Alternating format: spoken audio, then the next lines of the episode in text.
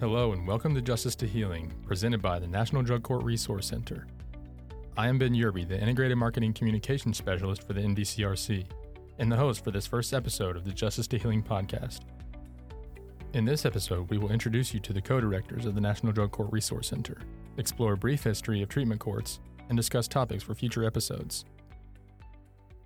I'm excited to now have the future co hosts introduce themselves. Ladies. Hi, I'm Dr. Christina Lanier. And I'm Dr. Kristen DeVall.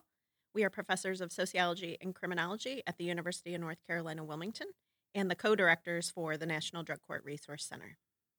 So, before we get into what we are doing here at the center, tell us a little bit about the history of treatment courts and why they are so important. So, the first drug court started in Miami Dade County in 1989, and it was based on a recognition by you know several members of the criminal justice system. So judge prosecutor defense attorney uh, law enforcement uh, that folks were cycling in and out of the criminal justice system uh, with substance use disorders and the, the system just was not responding effectively to the needs of those folks. So these were uh, individuals that sometimes you know had been through the system countless times and no real change in behavior. So thinking, uh, you know, what could we do differently and how could we respond to the needs of those folks in, in a better way, a more effective way. Um, and so treatment courts really represent the, the the partnership between treatment and the criminal justice system. So I, think it, it's pretty remarkable for the time. Uh, so thinking back to 1989, uh, you know, kind of what was happening uh, in terms of policy. Uh, so the start of treatment courts and really the the drug court model was pretty revolutionary for that time uh, and really started, I think, a, a change in the way that we think about responding to folks with a substance use disorder that are involved with the criminal justice system. Yeah, and just to follow up on that, today we have over 3,000, almost 4,000 drug treatment courts of some type across the United States and territories. So every state has at least one of these types of treatment courts. And over time, the treatment courts have developed in focus from just being drug courts to now we have mental health courts, uh, reentry courts, opioid focus courts, juvenile, and about five or six more types of courts that all come from what happened back in 1989 in Miami Dade. With that in mind, what went into your decision to pursue a career in treatment courts? So my start with treatment courts uh, began actually my the summer between my junior and senior year in college. Uh, I interned with uh, Judge William Schma, who actually started the first women's treatment court in the country, uh, and so I got to see you know the intimate kind of day to day operations of the treatment court, and it was very intriguing to me. Um, at the time, I wanted to go to law school, uh, and so that seeing the law work in a in a way that you know maybe was different from the traditional uh, traditional model. So really, an embodiment of the principles of therapeutic jurisprudence and how the law can be a helping hand um, was very intriguing to me. And so that, looking back on my career, I think um, you know that was a a changing moment um, where I thought, you know, the day to day practice of law necessarily wasn't how I wanted to spend my time, but definitely was interested in treatment courts and policymaking and, and the like. That for me really changed the focus uh, in looking at how we can address substance use disorder as a, as a public health issue versus a criminal justice issue. Um, and so, again, as I mentioned before, treatment courts really representing the partnership uh, and the collaboration between treatment and the criminal justice system. Yeah, and I would say that m- my switch over to treatment courts really came from my focus on applied sociology or applied criminology. So, doing work that is in the community, in the field, doing work that can help improve programs. And as I shifted my focus to treatment courts, those methods and skills that I had had during my training really helped to expand my knowledge around treatment courts and really what can we do, how can we do it, and how can researchers and practitioners work together to make positive change. So, finding what works is really important. And for treatment courts, finding what works is a continuous question and who it works for and how we can continue to improve those programs. Is there a research question that you're most interested in? I think the research question I'm interested in most is how do treatment courts respond to the changing needs of various target populations? So we have this drug court model that all treatment courts are based on, and thinking about how that model can be adapted to meet the needs of different populations. So if it's responding to the needs of families or veterans or folks with mental health disorders, this particular model, how, how does it need to be adapted to better meet the needs of different individuals? Now that we know a little bit about the history of treatment courts and how you got started in your careers, let's dive into the here and now. In your own words, what is the mission and purpose of the NDCRC? Yeah, so on our website, you can actually see kind of the four areas that you know we specialize in. I guess, I guess if you will. Uh, so one of them is dissemination. You know, the center is really an entity that is responsible for disseminating information, so, and that includes research, facts, multimedia resources. So anything that can be useful to practitioners and policymakers, providing uh, an avenue by which that information makes its way from researchers to the the policymakers and the practitioners that can actually implement that. Um, so the the catalyst by which that information is shared with the field.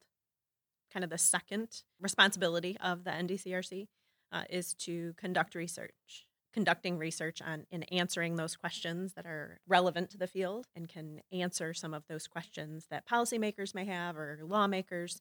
What is it that folks want to know, and how can we be responsive to understanding that from an empirical perspective? And so, conducting that research not only internally, but also partnering uh, with researchers that are doing that work. And just to continue the mission, we also are here to create. So, really creating content, creating uh, resources for individuals, for practitioners, for stakeholders. So, creating is one of our other pieces of our mission. And then, lastly, collaboration. We are strongly committed to building a relationship between researchers and practitioners, strongly committed to building collaborative partnerships with other entities that do similar work. The NDCRC as we like to say, is more than a website. It is really here to provide resources and to help improve and assist those in the treatment court field. Now that the NDCRC is at the University of North Carolina, Wilmington, what are your aspirations and goals for the work of the center? I would say at its highest level, I mean, we really are tasked with providing practitioners and policymakers with the tools that they need, the information that they need to you know make informed decisions and allocate resources where they're needed. And so again coming back to kind of that disseminate research create collaborate all of that work is designed to do again providing the information that that practitioners and policymakers need.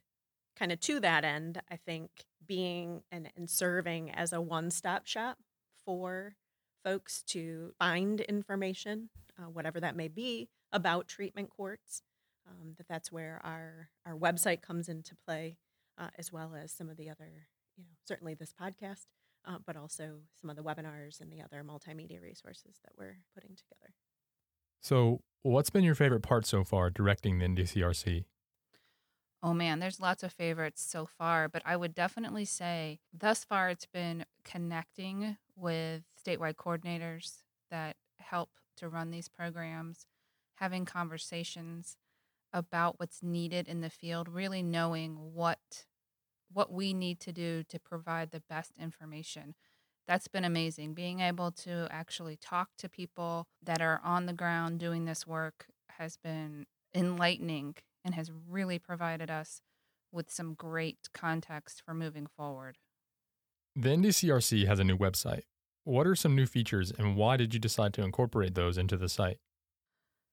Yeah, the website is definitely new. We've done a full revamp of the website and the ndcrc.org is the website name and we invite you to go check that out. We have tried to improve and enhance the website again based on those uh, conversations with those working in the field. We have created a lot of resources for individuals. So, specifically, we have resources by court type. Um, and again, these resources are things like policy and procedure manuals, fact sheets, other types of documents, operational documents, sample documents. We often hear that how do you make a handbook? And so we have that information available by court type on our website. Um, we also have an entire section dedicated to program evaluation and tools that individuals can use to evaluate their program or to read other program evaluations, other programs that have been evaluated, perhaps to give some ideas about the next steps for their own evaluation. And then we are super excited about our interactive discussion board. And the discussion board or discussion forum is another new feature of the website, hasn't been there before. This is really intended to allow anyone um, that has interest in treatment courts to have a conversation and engage. And again, go back to that collaborate, which is one of our goals. So, this particular discussion forum has general sections, but then it also has sections for each court type. Again, allowing those individuals who may specialize within family treatment courts to have a place and a, and a voice where they can come together to ask questions, get advice, etc. Some of the other features that are new one is a calendar of events. So this is a an ongoing kind of repository of webinars, conferences, and other professional development opportunities that are relevant to the treatment court field. And this is information uh, that is featured here is from a multitude of sources. So SAMHSA, BJA, NADCP, the National Council for Juvenile and Family Court Judges. So really any entity that specializes in treatment court work is represented in the calendar of events. So we hope that this will serve as, again, kind of a one stop shop for opportunities to learn more about treatment courts. The second uh, is an interactive, interactive map of treatment courts uh, by state and territory. And so currently we have a, a list of what types of treatment courts are in operation within the, the US states and territories. And we are adding currently additional data to that map from four different sources. You know, kind of the, the base layer uh, are the treatment courts by uh, state and territory. But that uh, information is going to be combined with UCR uh, data, so the Uniform Crime Report data, uh, substance use and mental health uh, data from SAMHSA, overdose and alcohol related driving deaths, as well as opioid prescribing rates from the Center for Disease Control, uh, as well as census information from the US Census. So, all of this information is going to be included on this interactive map. And we hope that this information provides folks with the information they may need when they're writing grant applications uh, and, and preparing a statement of need. Uh, we also hope that this is helpful to uh, folks that may be reviewing grants or um, you know legislators or, or people that want to know more about uh, the context in which these programs are operating, uh, both within the state and, and the counties. Uh, and then one more, I guess, new feature of the website is an essential readings page. As Christy mentioned, one of the pieces of feedback that we got from folks in the field was that there wasn't a place uh, where they could send folks that may be new to treatment courts uh, where they could find information to read. Uh, and so we put together this essential readings page with the idea in mind that if someone were brand new to working in treatment courts, what would they need to know? Uh, so that particular page involves both readings, documents, as well as some multimedia, so some webinars and some other uh, types of resources. So we hope that that's helpful for new folks uh, to have a place to come and, and gather information. To go along with the launch of our new podcast, what are some topics you're hoping to explore on the show? What should our listeners expect in the future? Yeah, we have some exciting topics coming up on future episodes of the Justice to Healing podcast. One uh, is around recovery language that's used both within the larger criminal justice system, but also within you know society at large. Uh, how do we shift the focus away from more punitive language to more recovery oriented language. And why is that important, right? What does that signify? And why do we think that change in language is needed?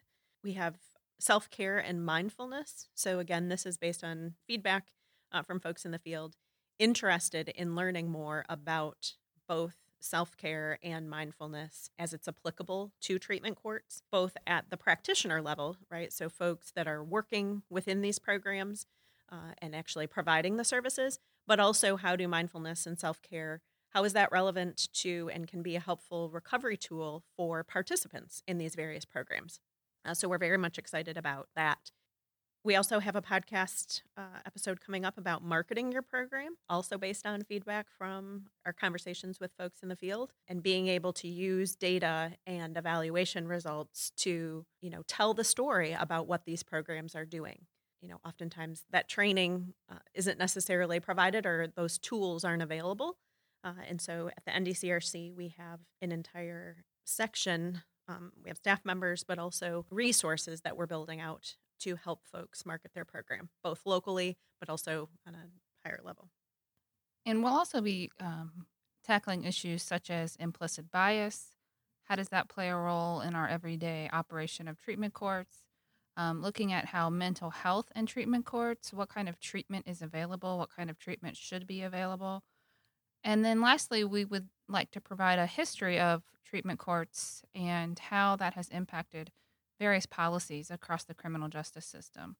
So, a whole host of things coming up that hopefully you'll be able to join us for.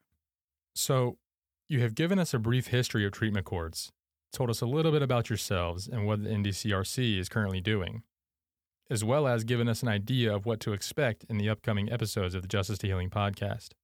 Before we go, is there anything else you would like to share with our listeners? I think one uh, is we have a monthly newsletter. And so we hope that you will sign up for that on the ndcrc.org website. And that has a lot of information regarding uh, treatment courts, upcoming events, uh, resources available. We also hope that you will check out the discussion board and be a part of that larger conversation. Uh, you can also do that on the website. Yeah, and we're also in the process of conducting a survey of all treatment courts um, across the U.S. and territories. And this survey is one that will provide a good snapshot or a picture of what treatment courts look like today.